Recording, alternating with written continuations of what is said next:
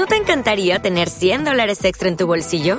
Haz que un experto bilingüe de TurboTax declare tus impuestos para el 31 de marzo y obtén 100 dólares de vuelta al instante. Porque no importa cuáles hayan sido tus logros del año pasado, TurboTax hace que cuenten. Obtén 100 dólares de vuelta y tus impuestos con 100% de precisión, solo con Intuit TurboTax. Debes declarar para el 31 de marzo. Crédito solo aplicable al costo de la presentación federal con TurboTax Full Service. Oferta sujeta a cambios o cancelación en cualquier momento. We're back with the Saucy Squad, where we break down hot takes. This one says Honey Barbecue is the best wing sauce. Okay, but there are so many sauces. All you can eat boneless wings are back at Applebee's for just $12.99. Dine in only, no to go orders for a limited time. Price and participation varies. No substitutions. Offer valid per person per order.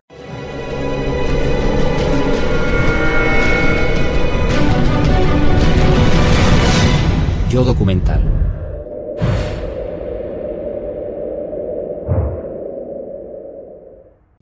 Soy Keith Carradine. Si un hombre no tenía cuidado en el salvaje oeste, podía morir en un instante. Si se quería sobrevivir, era necesario dominar las herramientas del oficio. Y si el oficio era matar a otros, la herramienta era el revólver. El revólver fue probablemente la herramienta más usada en el salvaje oeste. Era un seguro de vida hecho de plata y marfil, mucho más fiable que los desagradables síntomas que se podían padecer tras haber pasado la noche con una de las chicas del salón. El revólver se llevó vidas, pero también ayudó a salvarlas. Por eso todos hablamos del salvaje oeste. El salvaje oeste no era lugar para los pusilánimes o los débiles, sino un lugar donde los hombres se endurecían, algo necesario para sobrevivir en la frontera. La justicia podía tener muchas caras y una de ellas era un hombre llamado Will Bill.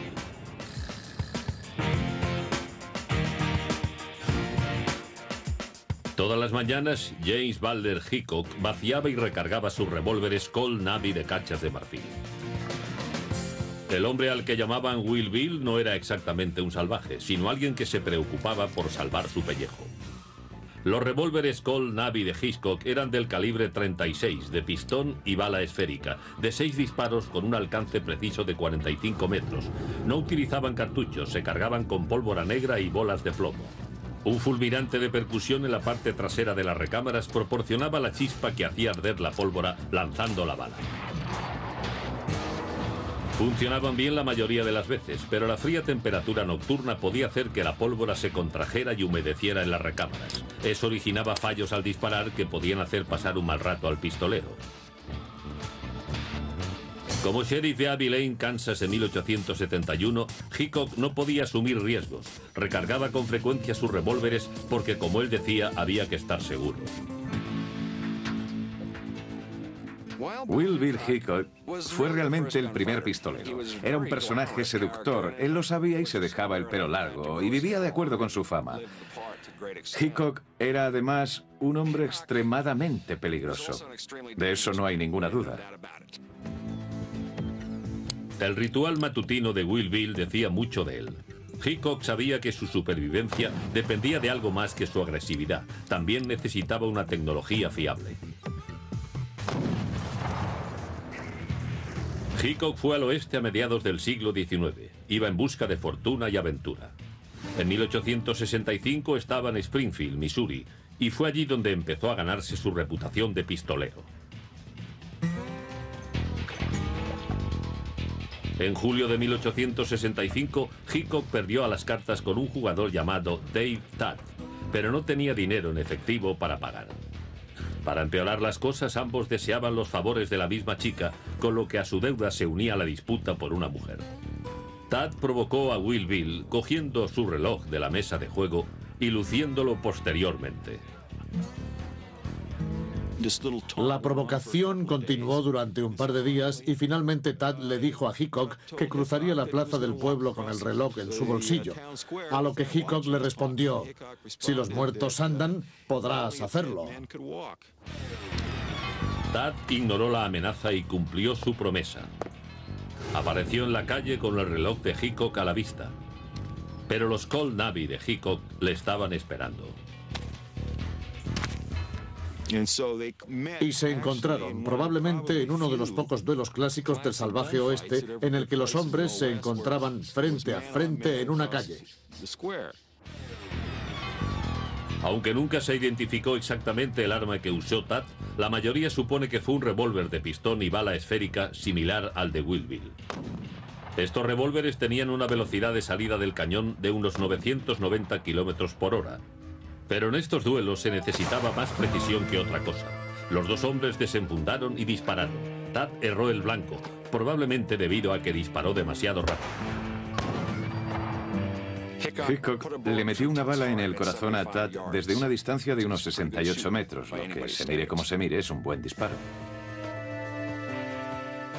Fue un duelo clásico, uno de los incidentes más notables del viejo oeste, por dos razones. Primera, era muy poco habitual. Hollywood nos ha hecho creer que todos los duelos eran como este, pero los duelos cara a cara fueron muy escasos. Los pistoleros preferían disparar a sus enemigos sin previo aviso. No había caballerosidad en el oficio de pistolero. Si una persona iba detrás de otra, esta no le permitía que disparara primero o que mantuviera un duelo limpio. Era igual que en la actualidad. Hacían lo que hacen los gángsters de Los Ángeles. No se les ve por la calle con una K-47 diciendo, vamos a disparar a alguien. Y lo mismo ocurría entonces. El duelo de Hickok Tad destacó en la historia del oeste debido al increíble disparo de Bill. Con las armas de fuego existentes en 1851 no era un logro insignificante. Este es el arma preferida de Bill Hickok, el revólver de pistón y bala esférica Colt Navy. Cuando Hickok lo empuñaba por sus cachas de marfil, tenía la vida de otro hombre a su merced. En su duelo con Dave Tadd, Will Bill acertó en el corazón de su rival desde una distancia de 68 metros.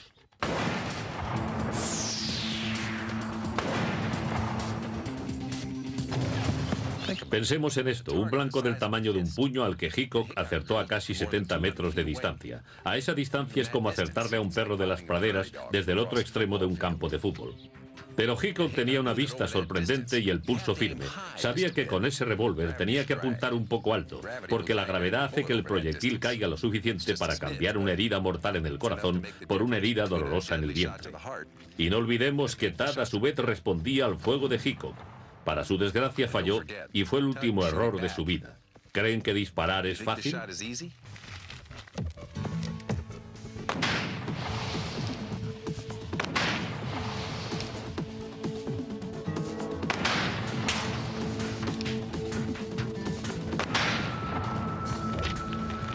Bien, acerté una de cuatro.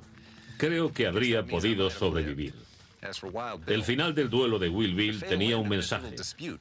Si alguien pensaba que podía enfrentarse a Hickok, estaba equivocado. A finales de la década de los 80, Bill Hickok encontró empleo como agente del orden en las ciudades ganaderas de Hay City y Abilene. Hubo hombres que trataron de matarlo, pero cayeron ante los revólveres de Bill, tanto ante sus Colt Navy como ante sus Smith Wesson del calibre 32, que llevaba como armas de reserva. Podías ser muy rápido, podías tener mucha puntería, pero si te enfrentabas a un hombre tranquilo y decidido, eras hombre muerto. Porque Will Bill era un individuo que podía soportar imperturbable el silbido de las balas pasando junto a su cabeza y que apuntaba y disparaba con mucha precisión. Hickok siempre estaba dispuesto a apretar el gatillo. Pero ser rápido disparando podía tener sus desventajas, y eso fue precisamente lo que acabó con algunos pistoleros.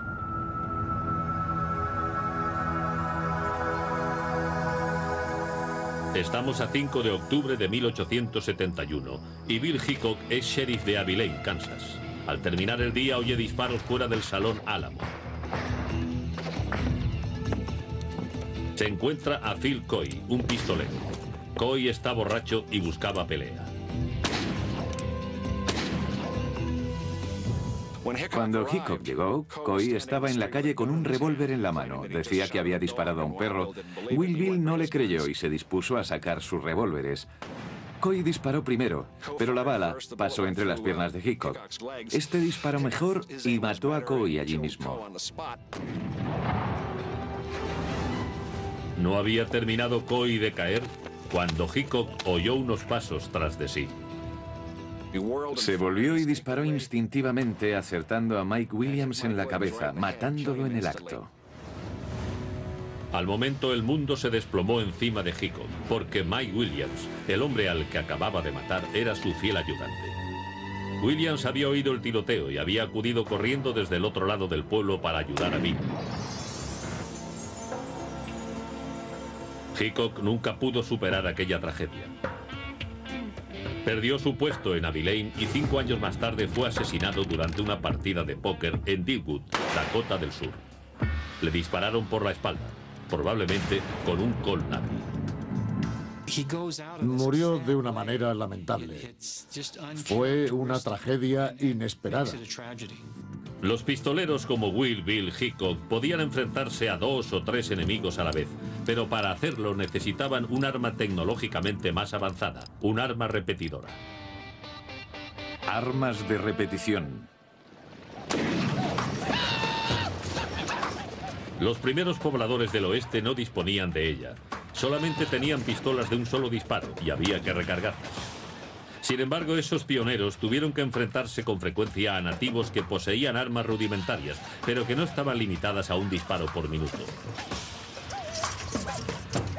Los indios eran muy diestros con el arco y las flechas. Un buen tirador podía disparar 5, 6, 10 flechas por minuto, así que llenaba el cielo con ellas. La destreza de un indio con el arco le reportaba una gran ventaja frente a los primeros colonizadores que no tenían armas que pudieran igualar su cadencia de disparo. Hasta que en 1836 un joven armero de Connecticut llamado Samuel Colt consiguió que la situación cambiara. Colt introdujo el revólver Patterson, una pistola con tambor giratorio que podía realizar cinco disparos sin recargar. El sistema Patterson introdujo un cambio en la cadencia de fuego. Colt ideó este sistema mientras vivió junto al mar. Cuando Samuel Cole tenía unos 14 años, pasó dos años viviendo en la costa. Se fijó entonces en la rueda del timón que se usa para gobernar el barco y que en determinados momentos se fijaba para seguir un rumbo determinado.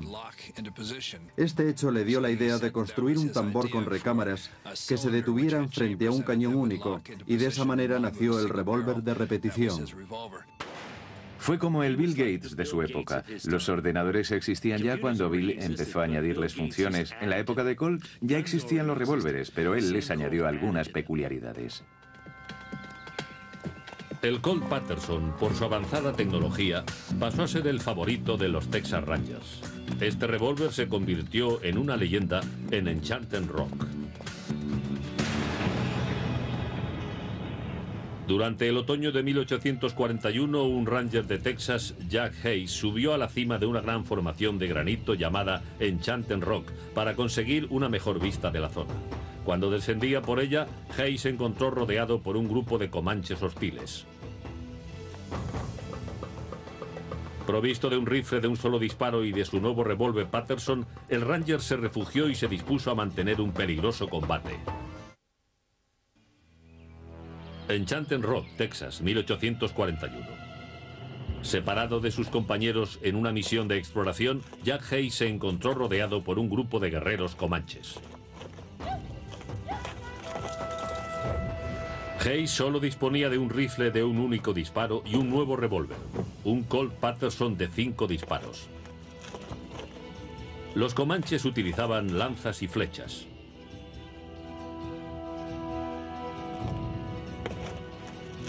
Pretendían capturar al Ranger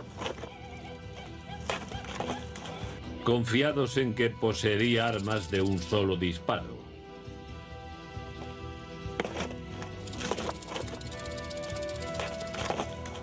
Esperaron y le asaltaron confiando en que hiciera el único disparo de que disponía para atacarle a continuación. Si Jack solo hubiera dispuesto de un rifle de un único disparo, los comanches le hubieran cortado la cabellera. Pero con su revólver de nueva tecnología consiguió desbaratar sus planes de ataque. Los comanches hicieron que disparara su rifle, pero esta vez Hayes no quedó indefenso, ya que él disponía de un Colt Patterson. El arma de repetición de Hayes detuvo el ataque de sus enemigos. Los comanches se desmoralizaron y se dispersaron cuando los compañeros de Hayes acudieron al oír el ruido de los disparos. Hechos similares con el Col como protagonista hicieron que aumentara la demanda de armas de repetición en el oeste. 1847-1869. Más de dos docenas de fabricantes introdujeron revólveres de repetición.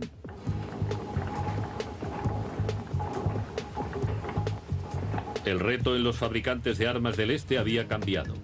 Ahora debían resolver el problema de satisfacer la demanda de esta arma innovadora, lo que desencadenó una revolución en el proceso de fabricación. Sam Cole inventó y patentó herramientas como tornos y molinos. Fue el precursor de Henry Ford y de la industria moderna, que se desarrolló por primera vez en aquellos días. Se dio a conocer en todo el mundo el sistema americano de fabricación. Unas mejores máquinas produjeron unas mejores armas. Muy pronto las industrias empezaron a fabricar mejores modelos de forma masiva y a gran velocidad. La industria armamentística en este periodo era parecida a la industria informática actual. Al cabo de seis meses, el producto ya estaba anticuado, no se fabricaba y se producía otro nuevo.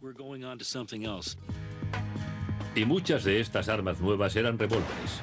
Y aunque uno de ellos le salvó la vida a Jack Hayes en Enchanted Rock, no eran más que armas de corto alcance. Para mantener al enemigo a mayor distancia, los colonos necesitaban armas de repetición, algo que pudiera alcanzar al adversario a varios cientos de metros y que se pudiera disparar repetidamente con gran rapidez. Se tardó un tiempo, pero al fin apareció un rifle 1860 que cumplía con esos requisitos, el Henry. Armas largas de repetición. Desarrollado por el maestro armero B. Tyler Henry, el rifle podía realizar con rapidez varios disparos, pero ya no utilizaba pólvora suelta y balas esféricas. En lugar de eso empleaba una munición mucho más eficaz, el cartucho integral. En 1854, Daniel Wilson, famoso más tarde a través de Smith Wesson, acertó con la idea de extender la longitud de la cápsula del fulminante añadiéndole más pólvora. A continuación, selló la vaina con una pequeña bala de plomo. Esta munición integral tenía dos grandes ventajas. Era impermeable y eliminaba la necesidad de llevar pólvora, balas y fulminantes por separado. También consiguió que la recarga fuera más rápida. Tyler Henry, un socio de Wilson, aumentó posteriormente el tamaño y el calibre del cartucho que usaría en su nuevo rifle. Este es el modelo clásico de 1860 del rifle Henry. Tiene un tubo depósito bajo el cañón. Cuando se baja la guarda, un nuevo cartucho es introducido en la recámara a la vez que se carga el rifle. Al recoger la guarda, el rifle está listo para disparar. El proceso se podía repetir 15 veces. Un auténtico fenómeno en su tiempo. El Henry fue el primer rifle repetidor verdaderamente práctico. En el verano de 1867, esta vanguardia tecnológica demostró su valía en un combate desesperado por la supervivencia en las praderas de Montana.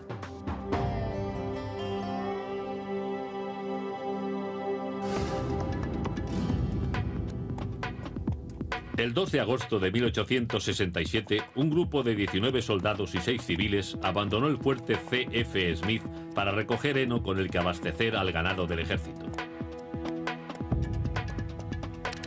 Fuerte Smith pertenecía a la cadena de fortificaciones que guardaban la ruta de Bozeman. Esta ruta pasaba justamente por la tierra de los Sioux Lakotas, por lo que el jefe Nube Roja había declarado la guerra a los intrusos. Nube Roja había reunido a cientos de guerreros para atacar coordinadamente varios puestos del ejército. En un apartado lugar de Highfield fue atacado el pequeño grupo de soldados y civiles. La única defensa que tenían aquellos hombres contra los fieros guerreros era un recinto rápidamente construido con madera y un arma casi desconocida en el oeste. With Lucky Land slots, you can get lucky just about anywhere. Dearly beloved, we are gathered here today to. Has anyone seen the bride and groom? Sorry, sorry, we're here. We were getting lucky in the limo and we lost track of time. No, Lucky Land Casino, with cash prizes that add up quicker than a guest registry. In that case, I pronounce you lucky. Play for free at LuckyLandSlots.com. Daily bonuses are waiting. No purchase necessary. Void where prohibited by law. 18 plus. Terms and conditions apply. See website for details. Lucky Land Casino asking people, "What's the weirdest place you've gotten lucky?" Lucky? In line at the deli, I guess. Aha, in my dentist's office. More than once, actually. Do I have to say? Yes, you do. In the car before my kids' PTA meeting. Really? Yes. Excuse me, what's the weirdest place you've gotten lucky? I never win and tell. Well, there you have it. You can get lucky anywhere playing at LuckyLandSlots.com. Play for free right now. Are you feeling lucky? No purchase necessary. Void where prohibited by law. 18 plus. Terms and conditions apply. See website for details. Territorio de Montana, 1867. Un grupo de hombres sale del fuerte C.F. Smith a recoger heno para el ganado del puesto. Pero el grupo es atacado por un gran número de guerreros Sioux. Los indios rodearon a los trabajadores que se parapetaron tras un improvisado corral de troncos. Los soldados cogieron sus rifles estándar de disparo único y se prepararon para la defensa. Un miembro civil del grupo, Al Colvin, se refugió y se dispuso a disparar con su rifle.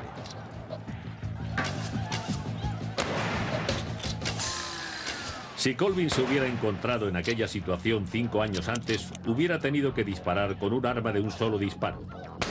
Habrían contado entonces con unos 20 fusiles de fuego lento para defenderse de cientos de Sioux. Lo más probable es que el pequeño grupo de soldados y civiles de Fuerte Smith hubiera sido aniquilado.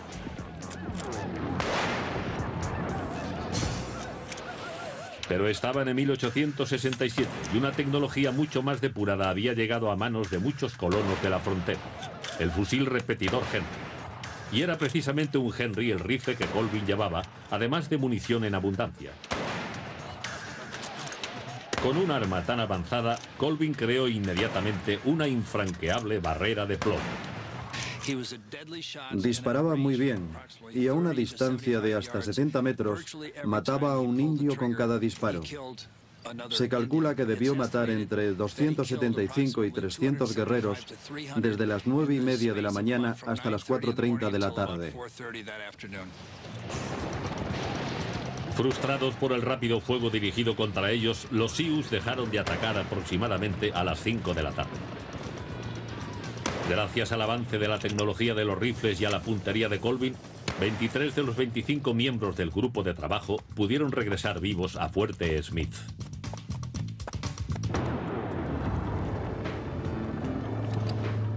Una versión mejorada del rifle Henry fue el Winchester, un rifle repetidor que se convirtió en el favorito de los pistoleros.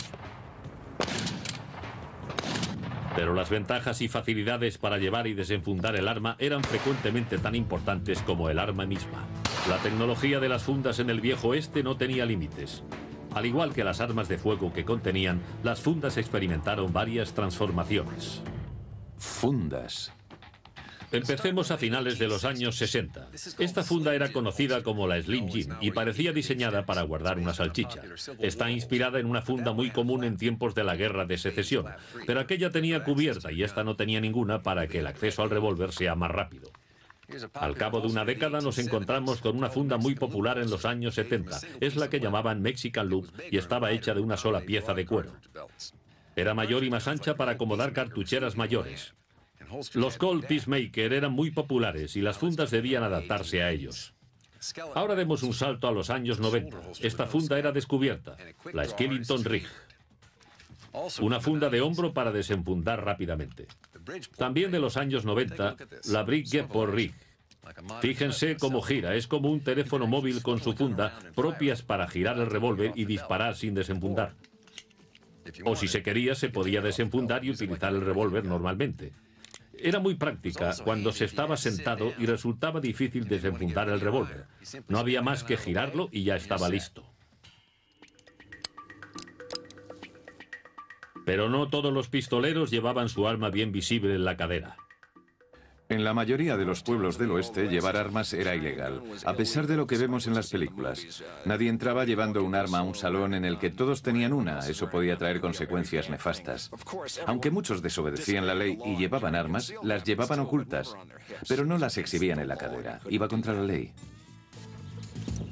Incluso los agentes de la ley, quienes sí llevaban armas, obviamente, las escondían con frecuencia bajo la ropa. En las mesas de juego, los jugadores como Doc Holiday solían llevar pistolas pequeñas llamadas Derringer. Eran lo suficientemente pequeñas para ocultarlas en un bolsillo del chaleco. Este es un Derringer clásico. Se abre apretando hacia abajo esta palanca. A continuación se bajan los cañones. Tiene otra palanca pequeña en el lateral que sirve para eyectar los cartuchos. Fáciles de ocultar, las pistolas de bolsillo eran también muy populares como armas defensivas entre las prostitutas.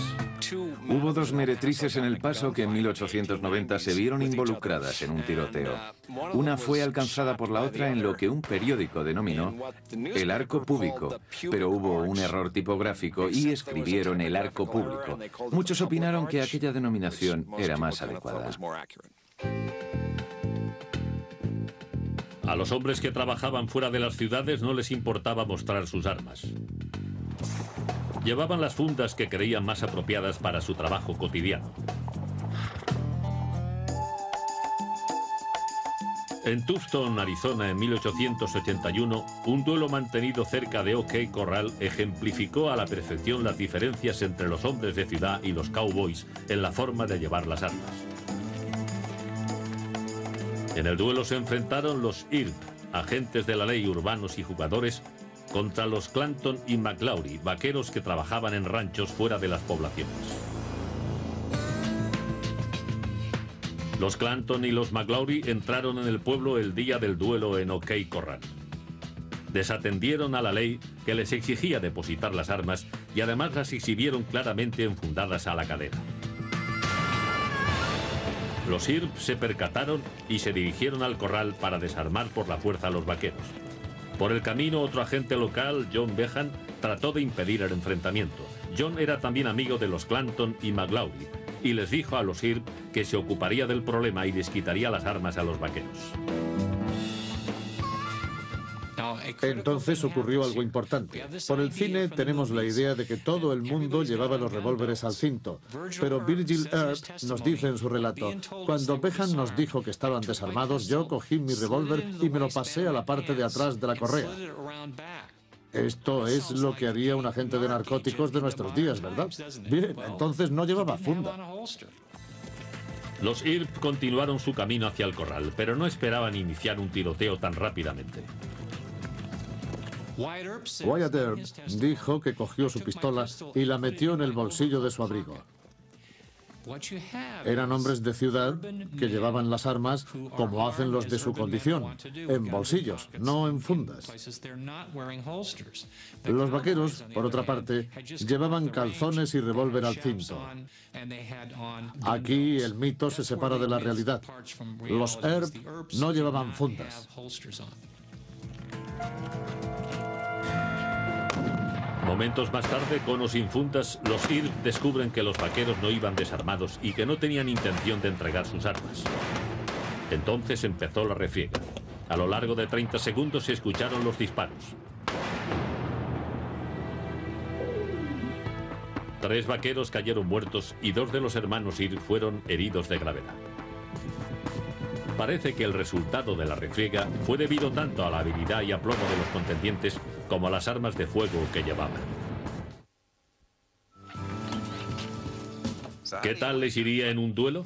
El legendario pistolero Wyatt tenía una estrategia. Él decía, cuando tengas prisa, espera un poco. El pistolero sabía que si tenía que matar a un hombre antes de que éste le matara a él, no se podían cometer errores. Cualquiera que empleara trucos extraños al desenfundar, lo más seguro es que acabara muerto. Pero con la práctica se alcanza la perfección. Algunos pistoleros conseguían realizar un truco en el momento oportuno, y entre estos había un tejano de mirada fría llamado John Wesley Harding.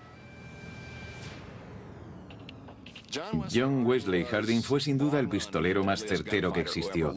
Muchos de aquellos hombres tenían una reputación falseada. Harding era la excepción. La mayoría de los historiadores están de acuerdo en que mató a su víctima número 40 en su 21 cumpleaños. Algo increíble.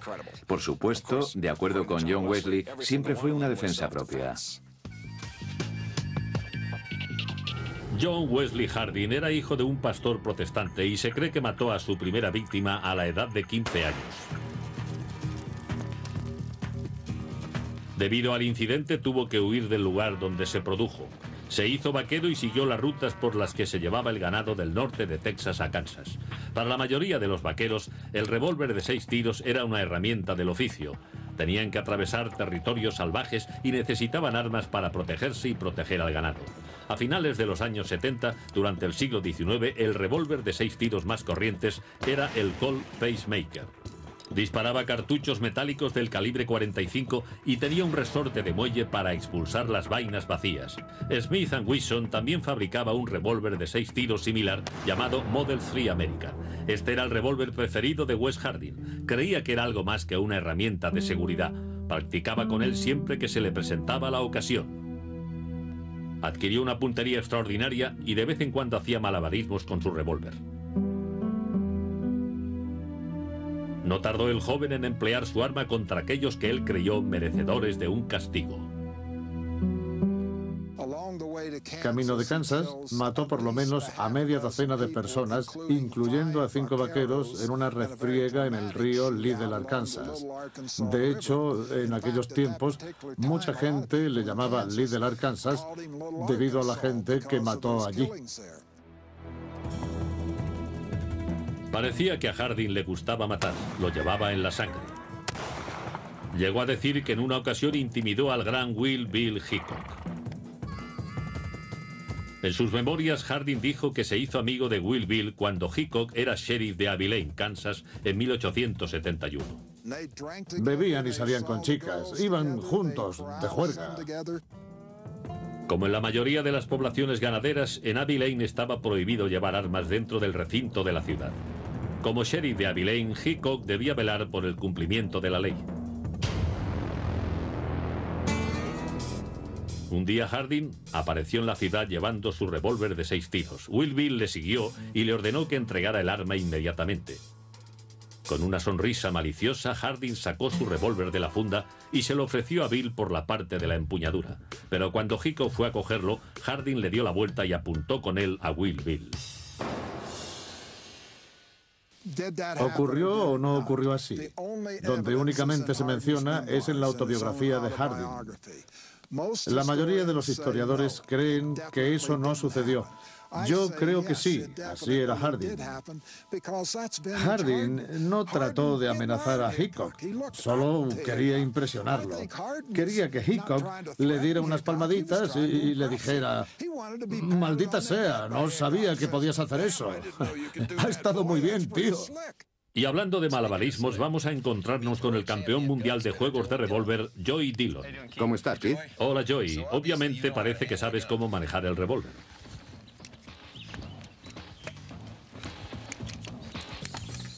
Obviamente. ¿Por qué no nos muestras el truco que le hizo John Wesley Harding a Will Bill Hickok? Muy bien, por lo que sé, esto es lo que hizo.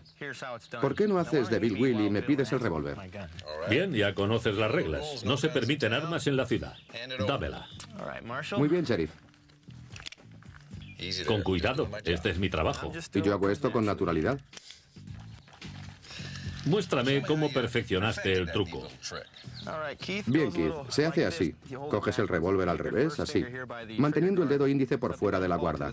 Dejas que el revólver caiga hacia el lado, así, dejando que el dedo entre en la guarda y entonces le das la vuelta. Al mismo tiempo coges la empuñadura y cargas así.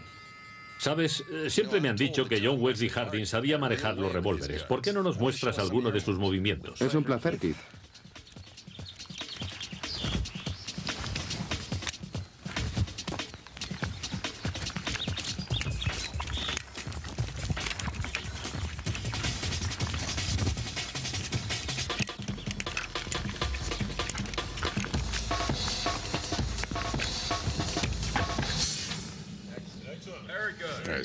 Impresionante, gracias por la demostración. John Wesley Harding vivía fuera de la ley, pero en una ocasión lo arrestaron y entonces empezó uno de los más interesantes capítulos de la historia del salvaje oeste. Por sus crímenes, Wes Harding pasó en la cárcel 17 años. Y algo increíble, estudió leyes en la prisión. Cuando salió era un hombre reformado, al menos hasta cierto punto. Fue admitido como abogado en Texas y abrió un bufete en El Paso. Sin embargo, le gustaba hacer exhibiciones con los revólveres. Se había pasado a los Colt y con frecuencia llevaba un pequeño Colt Thunderer del 41. Lo utilizaba para mostrar su puntería haciendo agujeros a naipes a varios pasos de distancia. Aún seguía sacando el revólver con increíble rapidez. Jeff Milton era el jefe de policía del Paso en 1895. Un día estaba cruzando el río junto con Harding para enfrentarse a unos tipos que habían amenazado a Wesley. Jeff estaba seguro de que no iba a la zaga de nadie con el revólver, pero después de aquella noche su opinión cambió. Vio que Harding sacaba rápidamente su revólver y ponía el cañón contra el vientre de un hombre. Luego diría que él no había hecho más que tocar su revólver cuando Harding ya había sacado el suyo. Se dio cuenta de lo que podía ocurrir si tuviera que arrestar a aquel personaje. Con el tiempo, Harding ya envejecido volvió a beber y a jugar de nuevo, y un mal día se encontró con otro pistolero, John Selman. El 19 de agosto de 1895, Selman entró en el Salón Acme con un Colt Peacemaker en la mano y le disparó una bala del 45 por detrás de la cabeza. Judy was boring. Hello. Then Judy discovered ChumbaCasino.com. It's my little escape. Now Judy's the life of the party. Oh, baby, Mama's bringing home the bacon. Whoa, take it easy, Judy. The Chumba life is for everybody. So go to ChumbaCasino.com and play over 100 casino style games. Join today and play for free for your chance to redeem some serious prizes. chumba ChumbaCasino.com. No purchase necessary. Void where prohibited by law. 18 plus terms and conditions apply. See website for details. El proyectil salió por el ojo izquierdo. Es curioso, pero Selman fue diciendo que le había metido una bala por el ojo. Quería que pareciera que fue en defensa propia, pero le había disparado por detrás de la cabeza. Nadie le creyó, aunque alguien dijo al respecto lo que todos pensaban. Si le acertó en el ojo fue una excelente puntería, pero si le disparó por detrás de la cabeza fue una excelente precaución. No había duda de que el revólver de seis tiros desempeñó un papel primordial para pistoleros como John Wesley Harding. Pero el revólver era un arma secundaria en el viejo oeste. El rifle era realmente el arma principal.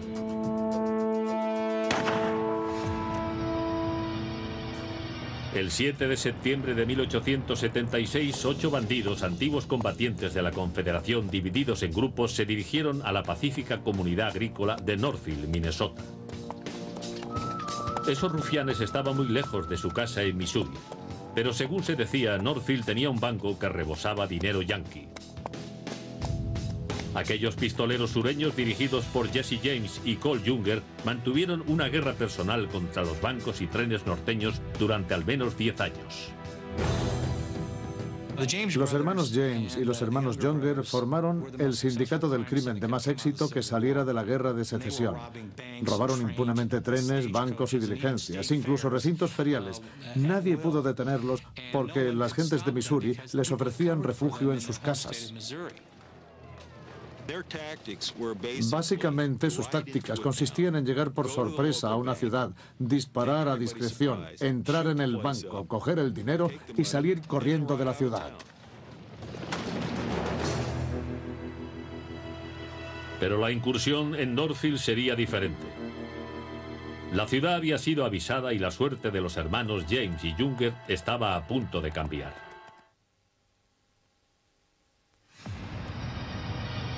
Northfield, Minnesota, 1876. La banda de los James Jungers de Missouri, que llevaron sus tácticas de proscritos al norte, confiaba en que los bancos de las pacíficas comunidades de Minnesota fueran presa fácil. La banda se separó en grupos e intentó asaltar al First National Bank de Northfield. Era un buen objetivo. En el banco había miles de dólares. Pero lo que no tuvieron en cuenta es que estaban en la temporada de caza. Y tampoco contaron con la tenacidad de los de Northfield y Minnesota. Y se metieron de cabeza en un avispero. La banda entró en el banco, pero aunque lo intentaron, no pudieron conseguir que el cajero abriera la caja fuerte. Alguien de la ciudad se dio cuenta de lo que ocurría y salió a la calle gritando, Coged las armas, están robando el banco. Los pistoleros fallaron el intento de robo y trataron de huir, pero la gente de Northfield estaba armada y preparada. Cogieron rifles de caza que les prestaron en una tienda local. Y desde luego les hicieron daño, porque eran rifles en toda regla. Los rifles tienen gran alcance y precisión y pueden dispararse desde una distancia más que prudencial. Si los ciudadanos de Northfield hubieran escogido revólveres, es probable que el resultado de la incursión hubiera sido diferente. Los revólveres de aquella época no tenían precisión más allá de los 45 metros. Con ellos los defensores de Northfield hubieran necesitado estar mucho más cerca de la banda para acertar el tiro. Como los del grupo James Junger eran asesinos experimentados, muchos ciudadanos podrían haber muerto y la banda quizás hubiera escapado sin problemas. En lugar de eso, los bandidos salieron llenos de agujeros. Tres de ellos murieron intentando escapar, y todos, menos Jesse James, resultaron heridos.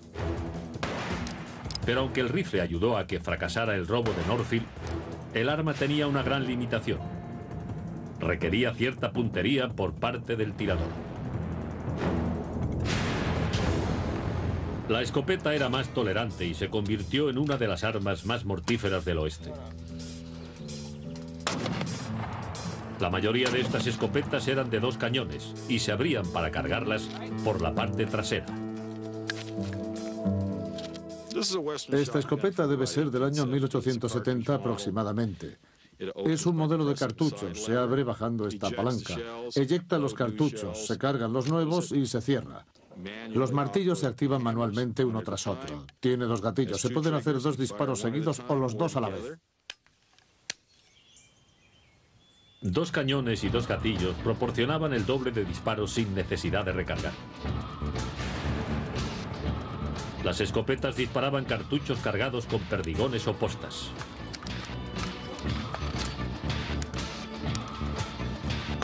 Al salir del cañón, los perdigones se expanden en un círculo de unos 20 centímetros de diámetro. A finales de abril de 1881, una escopeta de dos cañones desempeñó un papel fundamental en una de las evasiones carcelarias más espectaculares de los tiempos del salvaje oeste.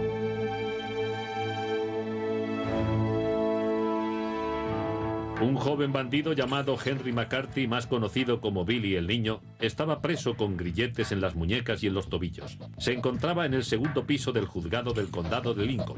Billy iba a ser ejecutado.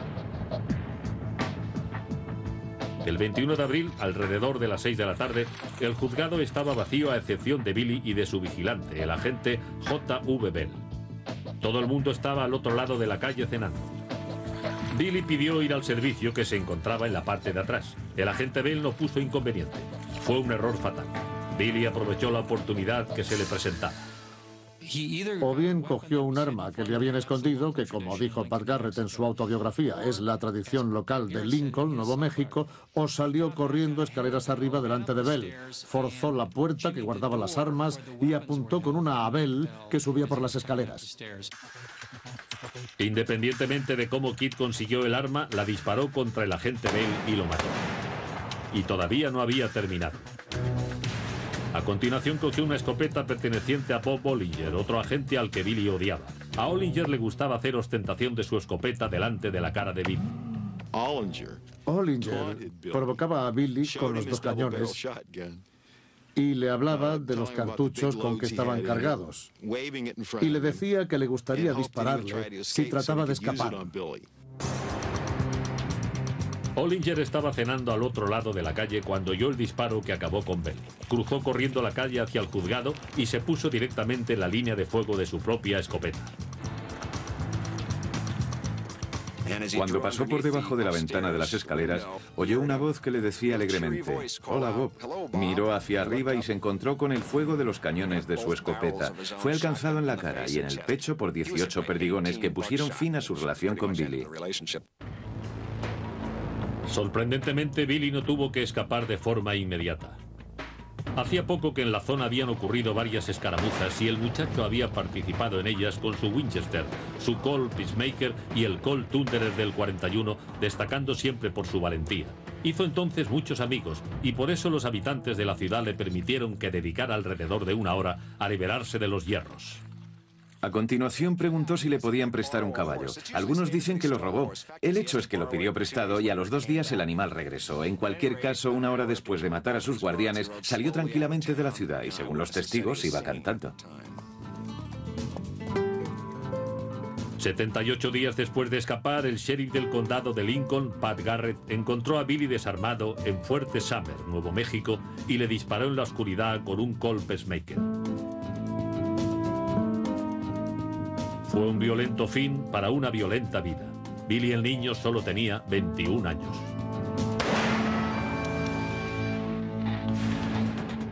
Los pistoleros eran unos hombres rudos, acostumbrados a una vida dura. Sabían que en el salvaje oeste la muerte podía esperarles a la vuelta de cualquier esquina o al entrar en cualquier pueblo en busca de diversión. Para continuar con vida, los pistoleros tenían que utilizar la mejor tecnología disponible. Pero a veces ni siquiera esta resultaba suficiente. Pregunten a Will Bill Hickok, John Wesley Harding o Billy el Niño, hombres duros que vivían para el revólver y murieron por él.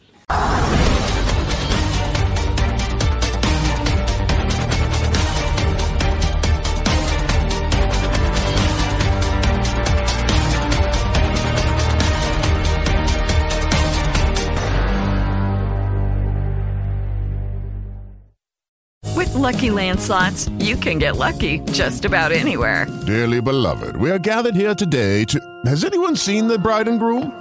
Sorry, sorry, we're here. We were getting lucky in the limo and we lost track of time. No, Lucky Land Casino, with cash prizes that add up quicker than a guest registry. In that case, I pronounce you lucky. Play for free at LuckyLandSlots.com. Daily bonuses are waiting. No purchase necessary. Void where prohibited by law. 18 plus. Terms and conditions apply. See website for details. It is Ryan here, and I have a question for you. What do you do when you win? Like, are you a fist pumper? A woohooer, a hand clapper, a high fiver. I kind of like the high five, but if you want to hone in on those winning moves, check out Chumba Casino. At ChumbaCasino.com, choose from hundreds of social casino style games for your chance to redeem serious cash prizes. There are new game releases weekly, plus free daily bonuses. So don't wait. Start having the most fun ever at ChumbaCasino.com. No purchase necessary. Group. Void were prohibited by law. See terms and conditions. 18 plus.